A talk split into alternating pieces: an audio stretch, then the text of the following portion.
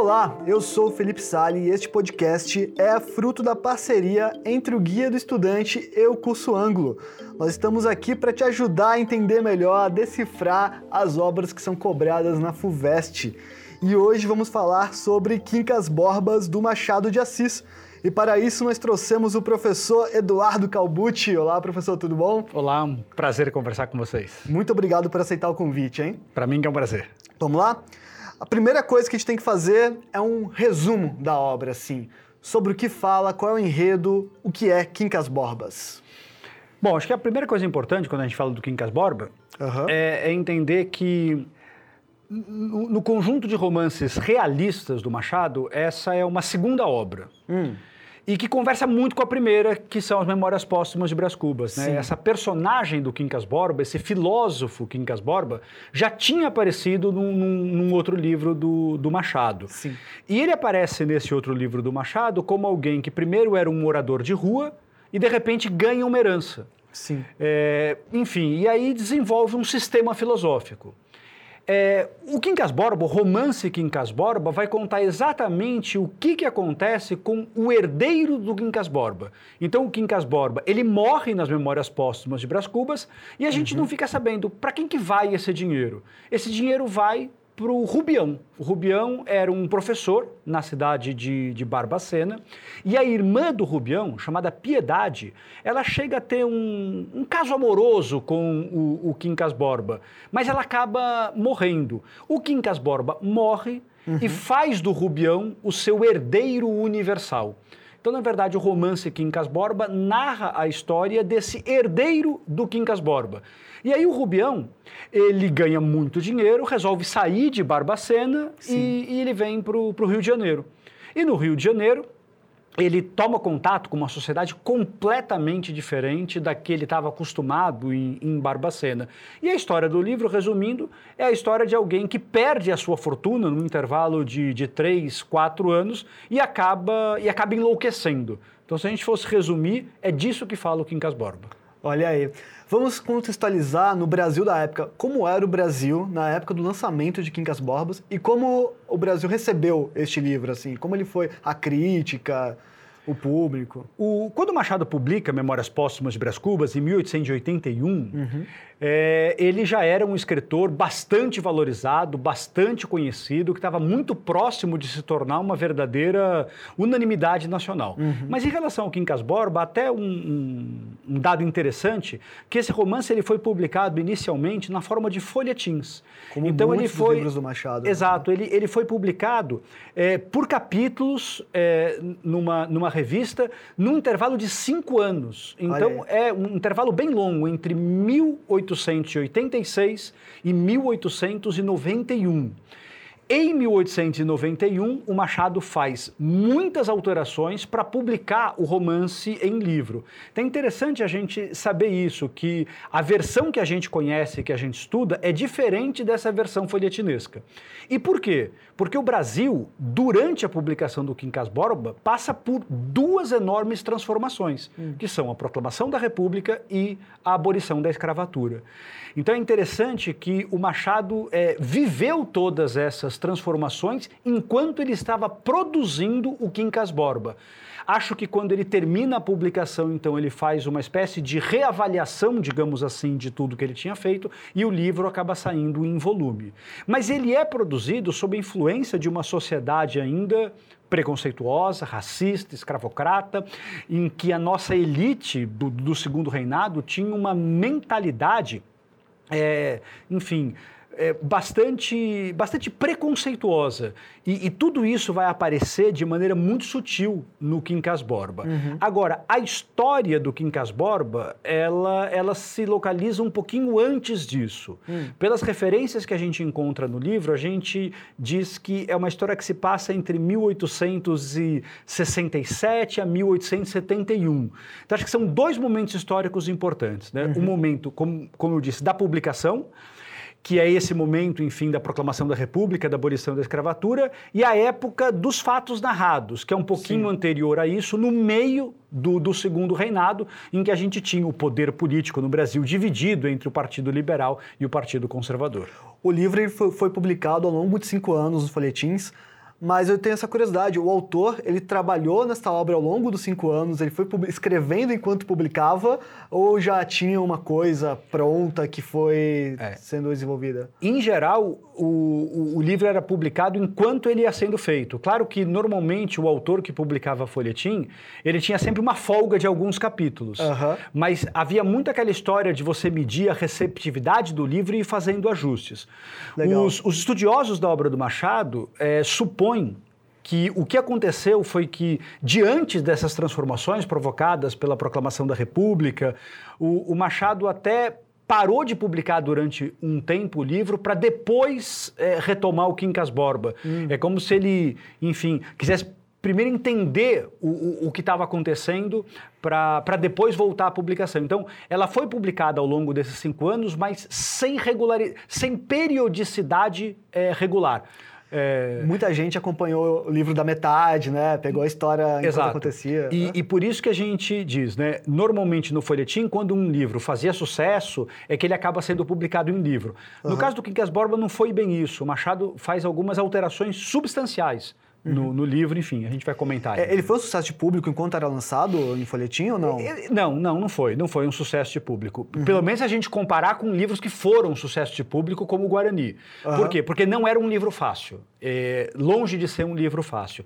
O Machado de Assis, ele, ele acaba publicando a primeira edição do Quincas Borba em 91, se eu não me engano, a segunda edição em 96 e a terceira edição em 99.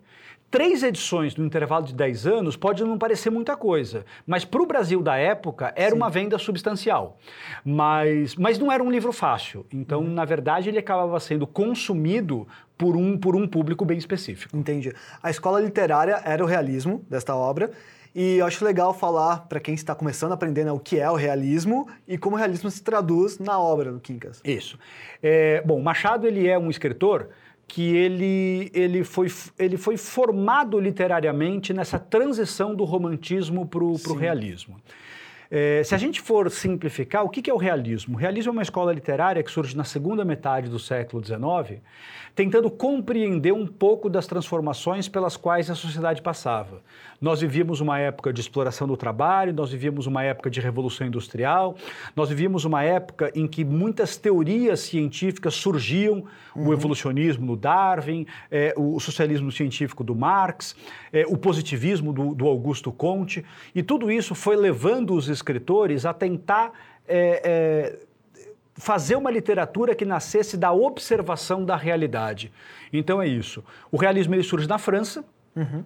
é, com Madame Bovary, do, do Gustave Flaubert, que curiosamente é um livro que conta uma história de adultério, então, o tema do adultério é um tema muito forte nos livros realistas. E por que isso? Porque a escola literária anterior, que era o romantismo, uhum. tinha muito aquele hábito de terminar o livro com o casamento. Sim. Então, Sim. tudo girava em torno do casamento. E se não terminava com o casamento, terminava com um final trágico aquela coisa estilo, estilo Iracema. Então, ou era viveram felizes para sempre, uhum. ou era o realismo parece que ele quer problematizar um pouco da vida de casado e mostrar que essa história do felizes para sempre era uma certa ingenuidade. Por isso que vai ser muito comum esse tema dos triângulos amorosos, o Machado ele foi influenciado por isso, mas ele é alguém que vai além do realismo. Acho que como todo grande escritor, ele tem uma vinculação mais direta com uma escola literária, mas ele, mas ele ultrapassa isso. Então a gente diz que historicamente o Machado é um realista, mas, mas ele vai é, além do realismo. Ele tem sugestões de, de outras escolas literárias também. É por isso que nós ouvimos alguns críticos falando que o Machado tem o seu próprio realismo. É. É, ele tem mesmo. É. Ele, é tem, ele tem uma, uma frase de que eu gosto muito, que ele ah. diz assim... É, não quero mal as ficções, amo-as, acredito nelas, acho preferíveis às realidades. Grande sabedoria é inventar um pássaro sem asas, descrevê-lo, fazê-lo ver a todos e acabar acreditando que não há pássaros com asas.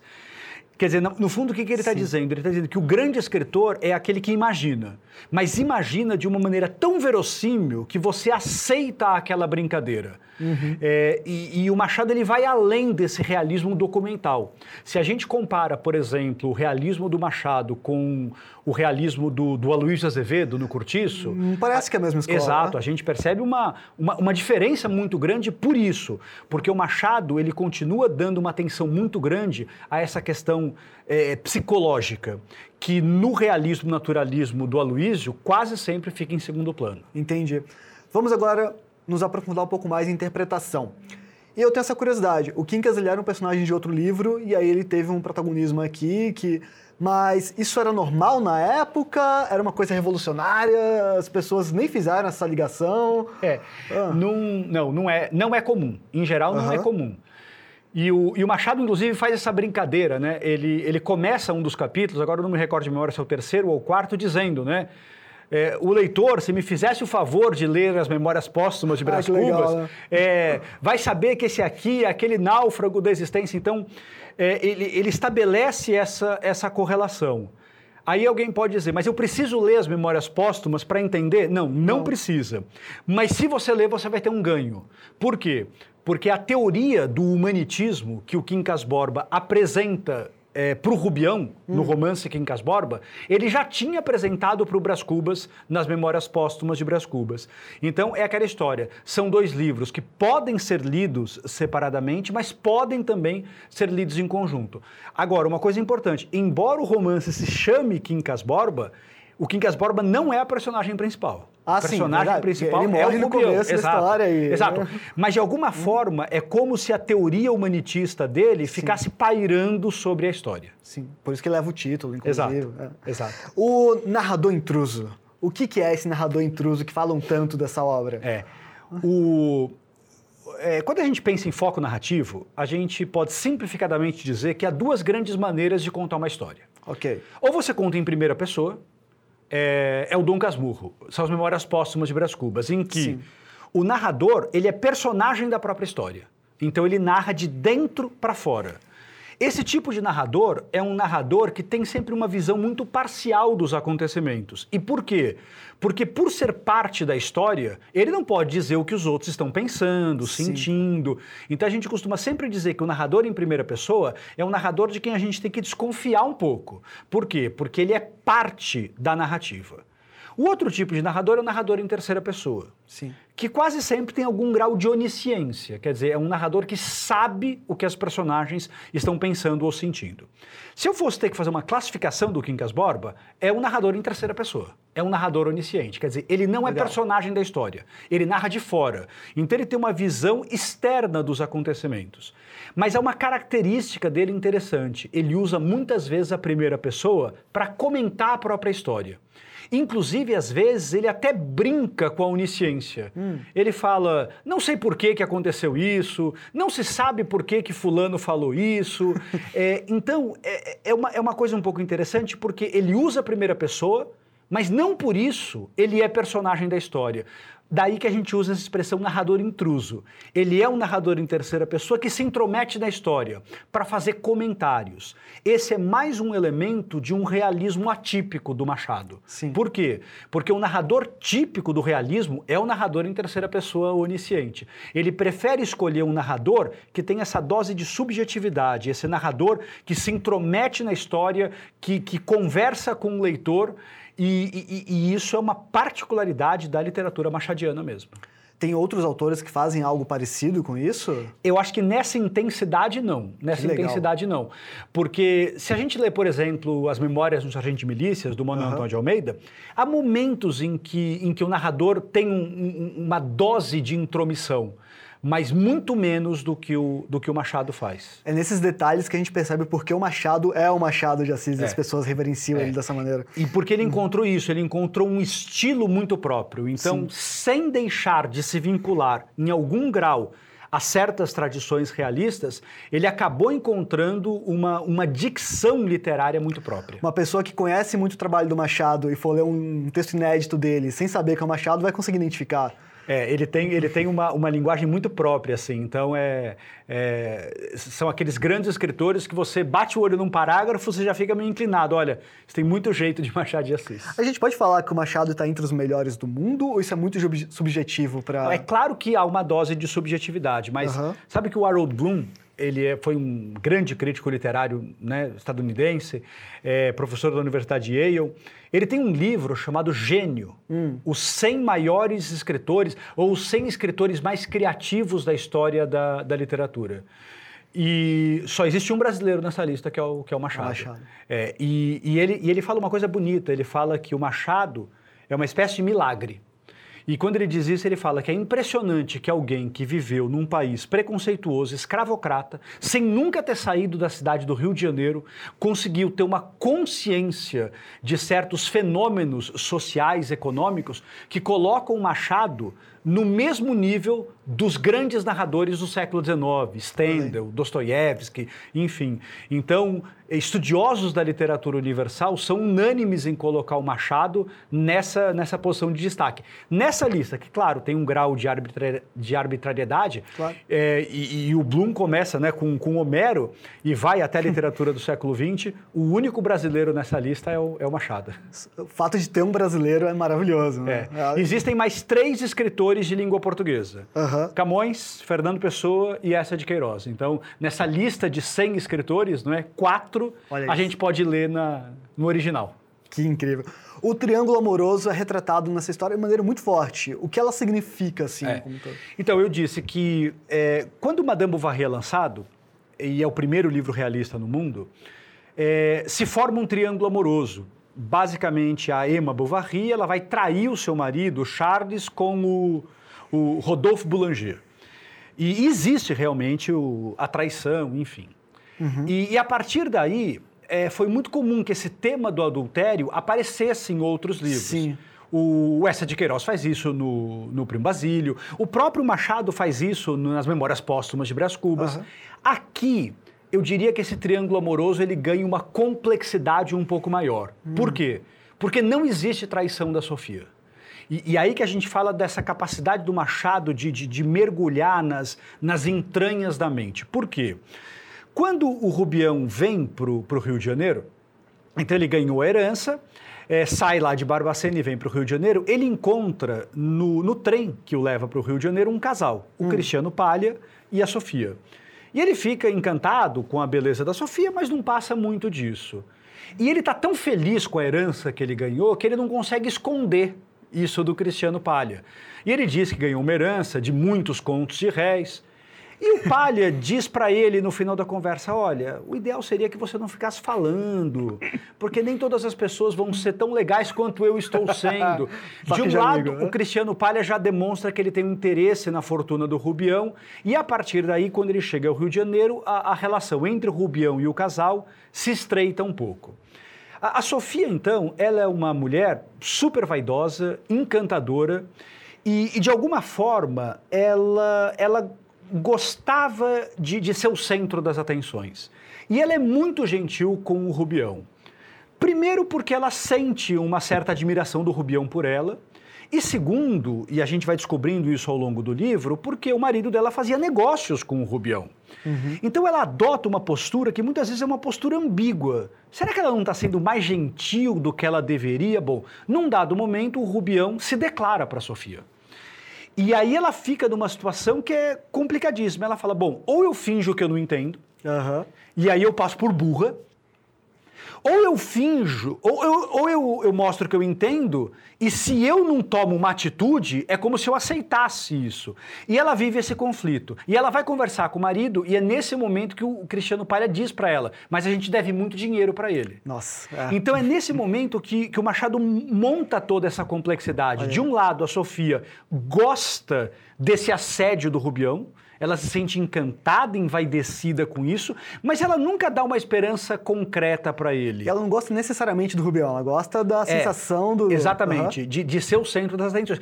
Tanto que há uma passagem do livro em que uma outra personagem, que é o Carlos Maria, também acaba, enfim, galanteando a Sofia e ela aceita aquilo muito bem. Uhum. É, e depois ela fica até constrangida, porque é o Carlos Maria que não leva para frente o caso. Não dá para saber se de fato aquilo caminharia para uma traição ou não. Uhum. Mas isso mostra uma, uma característica do Machado que é muito grande. Parece que nas obras dele, as relações afetivas elas se subordinam às questões sociais. O que, que eu quero dizer com isso? É como se o Cristiano Palha e a Sofia é, soubessem que para ascender na sociedade carioca, eles precisavam ser casados. Agora, ninguém está falando que eles precisavam ser talvez completamente apaixonados. Então, parece que o Cristiano Palha também faz um pouco de vista grossa para uhum. essa, essa postura da Sofia. Mas, de novo, em nenhum momento passa de um, de um flerte. Uhum. Mas, de alguma forma, o tema do triângulo amoroso continua presente e isso acaba sendo um fator de intensificação da loucura do Rubião. Porque quando ele vai para o Rio de Janeiro, ele toma contato com uma sociedade que ele até então não, não, conhecia. E parece que ele é tragado por essa sociedade. Uhum. Tanto do ponto de vista financeiro, porque ele perde toda a sua fortuna, quanto do ponto de vista pessoal, porque ele acaba se interessando por uma mulher e aquele relacionamento não pode ir para frente que você falou sobre eles precisavam ser casados para ascender socialmente, mas não precisavam estar apaixonados. Exato. Tem uma coisa de jogo de aparência que também não é, não é só nisso, aparece em outros momentos do livro, né? Aparece. O que, que isso e, significa? É, e aparece, por exemplo, a, a, o Cristiano Palha, ele adora que a Sofia seja o centro das atenções. Tanto ele, quanto ela. É, ele, ele, adora aquela dança e valsa com, com, com, com, vários homens durante a noite e tal, e que todos os homens dese, desejem a, a, a Sofia. Uhum. Ele dá muito bem com isso. Né? Mas, ao mesmo tempo, ele não era alguém que vinha da elite. Ele está ele tá, ele tá ganhando dinheiro e ascendendo socialmente. E conforme eles começam a ter cada vez relações com pessoas mais da elite, a Sofia há momentos em que ela em que ela chega a se envergonhar do marido, porque ele não era tão elegante quanto ela gostaria. Mas, de novo, eles, eles vão, enfim, se, se metamorfoseando e eles vão cada vez mais mostrando que eles têm essa condição da ascensão social. Então é como se a ascensão dos dois é, fosse inversamente proporcional à, à do Rubião. A, a, ruína do Rubião acontece na mesma intensidade com que o casal ascende socialmente. E eles têm uma parceria de ascensão, assim? É. Eles estão se ajudando a ascender é. socialmente? Porque no caso do, do, do, Cristiano Palha, a grande preocupação dele é financeira. E ele faz bons negócios, ele consegue, não é? é uhum. Enfim, estabelecer boas relações que o levam a ganhar muito dinheiro. A, a, Sofia tem muito mais uma preocupação social do que uma preocupação é, econômica. Tanto que quando eles começam a ascender, eles inclusive se desligam dos primeiros amigos que eles tinham, uhum. que não correspondiam exatamente, não é? O Major Siqueira é o exemplo, a filha dele, a Dona Tonica e tal, em que quando eles começam a crescer e se aproximar do, do, do, dos donos do poder, eles meio que têm vergonha desse, desse passado. Inclusive do Rubião, não é? Quando o Rubião começa a perder dinheiro, é, os dois acabam se afastando do Rubião, mesmo que é uma certa ingratidão, mesmo reconhecendo que o Rubião foi fundamental para essa ascensão social. Sim. Então vamos falar um pouco mais sobre o Rubião. Vamos focar em personagens agora e a representação desses personagens a psique desses personagens. O Rubião, ele é um cara complexo, né? É. E ele é alguém, você sabe que o Rubião, ele, quando eu penso no Rubião, eu sempre penso em alguém que de certo modo, ele vive uma crise de não pertencimento. Ele era um professor em Barbacena e de repente ele ganha uma fortuna de dezenas, de centenas de contos de réis. E ele vai para a corte que não é o ambiente dele. E ele é enganado com muita facilidade. Né? De um lado pelo Cristiano Palha, do outro lado pelo Camacho, né? um jornalista que faz o Rubião doar cada vez mais dinheiro para as questões políticas tal, e, e ele, vai, ele vai, de certo modo, se, se, se afundando naquilo. E, e ele passa a ter, de um lado, a vaidade, porque ele sabe que ele tem muito dinheiro e as pessoas o bajulam por causa disso, mas ele tem momentos de crise em que ele fala, poxa, eu queria voltar para Barbacena, eu queria voltar para o Rio de Janeiro. Então, é. É, é, essa é um pouco a complexidade dele. Eu, eu sempre digo que uma, uma das grandes genialidades do Machado é fugir do maniqueísmo, do, do vilão e do, do, mocinho, da personagem boa e da personagem ruim. Sim. Todas as personagens machadianas parece que são essencialmente humanas. E o Rubião é isso, ele é humano. E as contradições dele eu acho que ficam muito evidentes. Então, logo no primeiro capítulo do livro, ele está na, na, na, bela casa dele de Botafogo e ele está pensando, né? Poxa, o que, que ele era um, há um ano? Professor. E o que, que é ele agora? capitalista. Né? E aí ele fala que ele coloca a mão né, no, no, no, no hobby e tal, e, e, e, ele tem uma sensação de propriedade, que tudo pertence a ele. E aí ele tem um pensamento que não é nem um pouco nobre. Ele diz: bom, se a, a, a Mana Piedade, né, se a minha irmã Piedade, é, tem se casado com, Rubian, com, com Quincas Borba, apenas me dava uma esperança colateral. Não casou, ambos morreram. De tal modo que o que, o que parecia uma desgraça Quer dizer, ele, ele, ele, ele, relembra a vida dele e, poxa, o pensamento dele não é nem um pouco nobre, né? Não mesmo. Porque desejar que a morte da irmã e do melhor amigo foi boa, mas ele vive esse, esse conflito. É, quando é aberto, o, quando o, o Quincas Borba morre, a primeira coisa que ele faz é doar o cachorro, né? O Quincas Borba, porque ele não gostava do cachorro. Sim. Aí, quando abre o testamento, ele descobre que ele foi feito herdeiro universal. Desde que ele tomasse conta do cachorro. Ele volta para casa pensando: não, tá correto. Eu e o cachorro, nós somos muito próximos tal. Ele entra em casa e procura o cachorro. Ele se esqueceu que ele doou o cachorro. Aí ele vai atrás do cachorro, quer dizer. Essas sutilezas do Machado, eu acho que vão mostrando essas, essas contradições do Rubião. E o Rubião ele vai vivendo essas contradições é, ao, ao longo da vida. Então, ele, em alguns momentos, pensa em ter um caso com a Sofia, em outros momentos, ele pensa numa festa de casamento, em alguns momentos, ele pensa em ajudar o Camacho é, numa folha política, em alguns momentos, ele pensa em ele ser é, candidato. E, e, parece que aos poucos ele vai sendo tragado, ele vai sendo tragado por essa sociedade. E aí ele vai pouco a pouco enlouquecendo. Então, na verdade, a partir de um determinado momento, o livro tem mais ou menos 200 capítulos, mas a partir do capítulo 130, 140, a gente vai vendo esses indícios da loucura. E a loucura é isso, é uma sensação de não pertencimento, quer dizer, de alguma forma parece que ele não consegue se adaptar, ele não consegue estar adequado a, a, àquele ambiente. Então, quando ele volta para Barbacena no final do livro e morre maluco, né, se coroando na Napoleão III, é, aquilo tem um pouco de alguém que, que saiu do seu ambiente natural, foi procurar uma vida num, num, outro ambiente e não deu certo, de repente volta para aquilo, mas volta com todas essas marcas, digamos assim. Né? Também não pertence ao lugar anterior. Já não pertence mais ao lugar a, é, Exatamente, ele, ele, ele, ele fica, ele, ele não tem mais identificação com, com, com absolutamente nada. Agora, tem uma coisa muito interessante, porque o primeiro indício da loucura dele é quando ele manda, né? É, ele compra um busto do Napoleão. Uhum e um busto do Napoleão III, que é o Luiz Napoleão, e ele chama um barbeiro para cortar o cabelo dele, a barba dele, igual a do Luiz Napoleão. Bom, tudo bem, é estranho, mas você não vai dizer que ele está louco por uhum. isso. Mas aos poucos ele começa a se comportar como se ele fosse Napoleão III. Então ele dá título de nobreza para as pessoas, ele fala do exército dele, ele trata a Sofia como se fosse imperatriz. Então uhum. é, um, é um processo de, de, de, de loucura. E, e, por que, que eu digo que tem um, um interesse importante aí, e aí está ligado um pouco ao, ao, início da nossa conversa? Porque é, o Napoleão ele cai na França, Napoleão III, em 1870, Sim. que é exatamente a época em que o, em que o romance se passa. E é, e é o fim do Império, do Império Francês. Aí uma pergunta que a gente pode fazer, será que isso é só o fim do Império Francês? Por que, por que Napoleão III? Será que podia ter sido se coroando, sei lá, Luís XIV, hum. tá certo? Ou Henrique VIII, daria o mesmo efeito? Hum. É, talvez não. Ele se coroou, na verdade, aquele que foi o último rei da França. E, curiosamente, nós vivíamos no Brasil é, o governo do último rei brasileiro, que foi Dom Pedro II. E, embora o livro se passe em 1880, como eu falei, ele foi escrito no momento em que Dom Pedro perde o poder com a, com a proclamação da República. E aí tem uma sutileza interessante.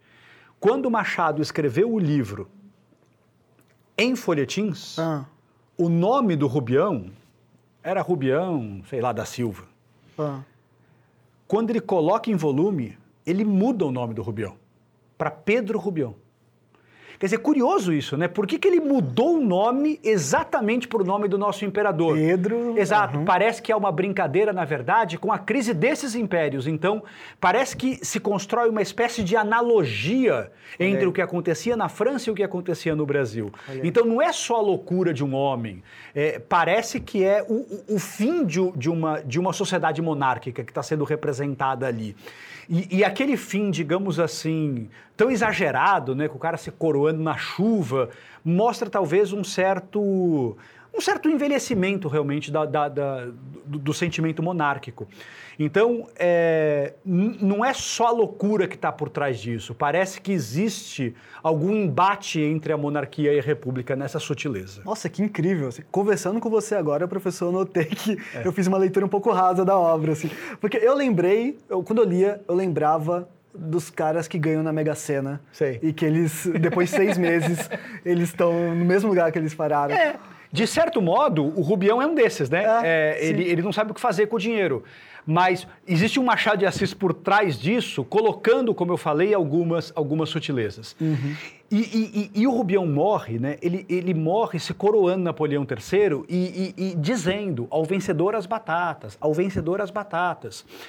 E essa frase é uma frase muito marcante, porque no comecinho do livro, quando o Quincas Borba está vivo ainda, quer dizer, o livro começa com o Rubião rico. Sim. Aí se faz um flashback de mais ou menos uns 25 capítulos, em que se narra como é que foram os últimos dias de vida do Quincas Borba.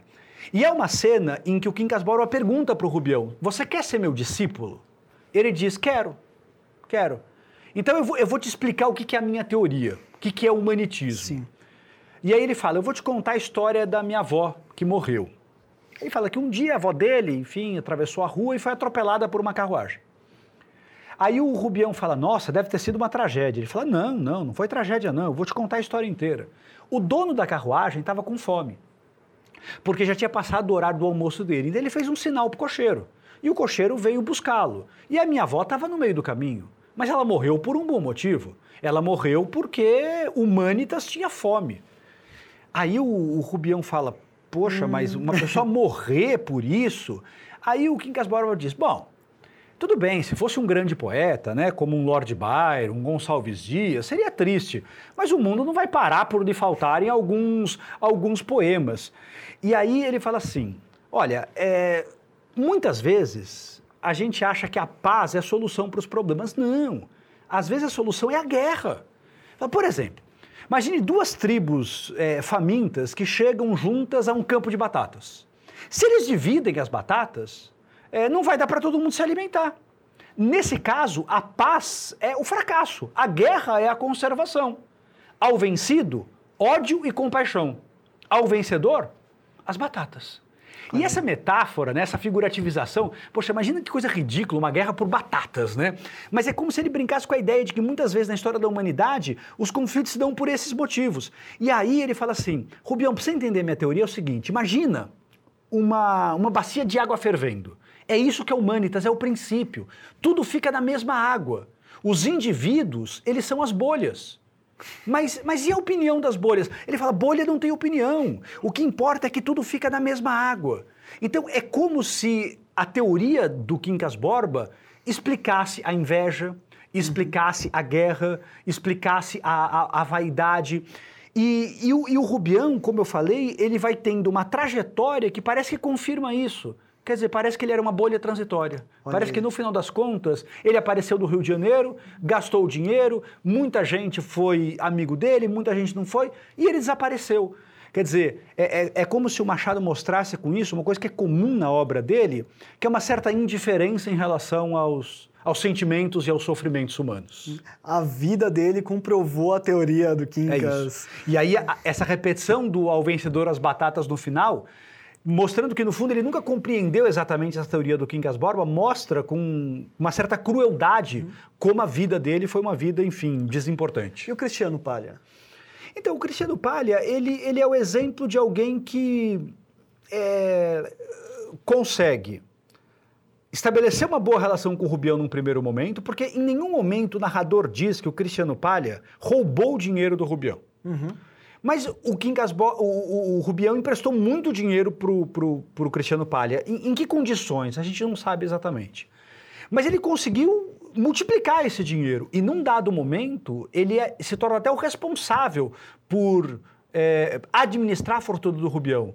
E ele tenta controlar aquilo. Você está gastando demais, não precisa gastar tudo isso. Quer dizer, ele até adota uma postura de, de, de, de amigo. Uhum. Mas também tem uma hora que ele ele, ele liga, sabe, o botão do, do desinteresse. Fala, bom, deixa que ele faça o que ele, o que ele bem entender. Então, na verdade, o Cristiano Palha representa um, um perfil que é muito comum na obra do Machado, que é o perfil do, do arrivista, né? daquele que quer subir socialmente a, a qualquer custo. Mas, como eu falei, o narrador em nenhum momento diz que o Rubião foi roubado pelo Cristiano Palha. Uhum. Mas é uma sugestão de que em alguns momentos talvez o Cristiano Palha não tenha sido o mais ético possível. Tanto que ele usa a própria mulher, não é? Para, enfim, manter o Rubião próximo. Porque um, uma ruptura naquele momento poderia significar a ruína financeira dele. Olha isso. Nós falamos que é muito subjetivo falar se Machado é ou não é um dos maiores escritores do mundo, mas olha, eu posso falar que, na minha opinião, depois dessa conversa, Machado é um dos maiores escritores do mundo de todos os tempos. É, eu, não dá, não dá. Eu concordo. Sabe que o final do Quincas Borba, eu, eu me lembro, a primeira vez que eu li o livro, para mim foi tão marcante, porque tem uma cena do livro né, em que o, o Rubião ele convida a Sofia para olhar o Cruzeiro do Sul, né? Quando ele se declara para ela. Sim. E ele diz: Olha, agora todo dia às 10 da noite você podia olhar o Cruzeiro do Sul, porque aí você olha, aí eu olho, e a gente vai se encontrar tal. E a Sofia finge que não entende. Bom, uhum. e aí no final do livro, quando o, o Rubião morre, logo depois o, o, cachorro morre, o narrador meio que pergunta, né? Por que, que será que o livro se chama Quincas Borba? Será que é por causa do cachorro, por causa do filósofo? E o Machado diz: É, dúvida difícil de responder. Mas aí ele fala: o que fazer agora? Ele diz: chora se tens lágrimas. Ou rite, é a mesma coisa.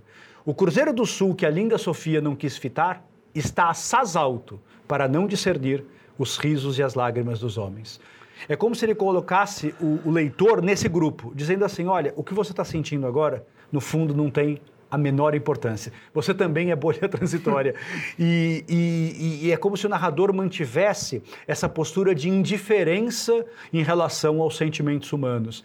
Então, isso dá à obra do Machado uma profundidade filosófica muito grande, mas, ao mesmo tempo, é, dá a ele um lugar muito especial na literatura. Por quê? Porque ele conseguiu, acho que, transcender substancialmente a, a os hábitos literários do realismo. Ele vai muito além desse realismo tradicional.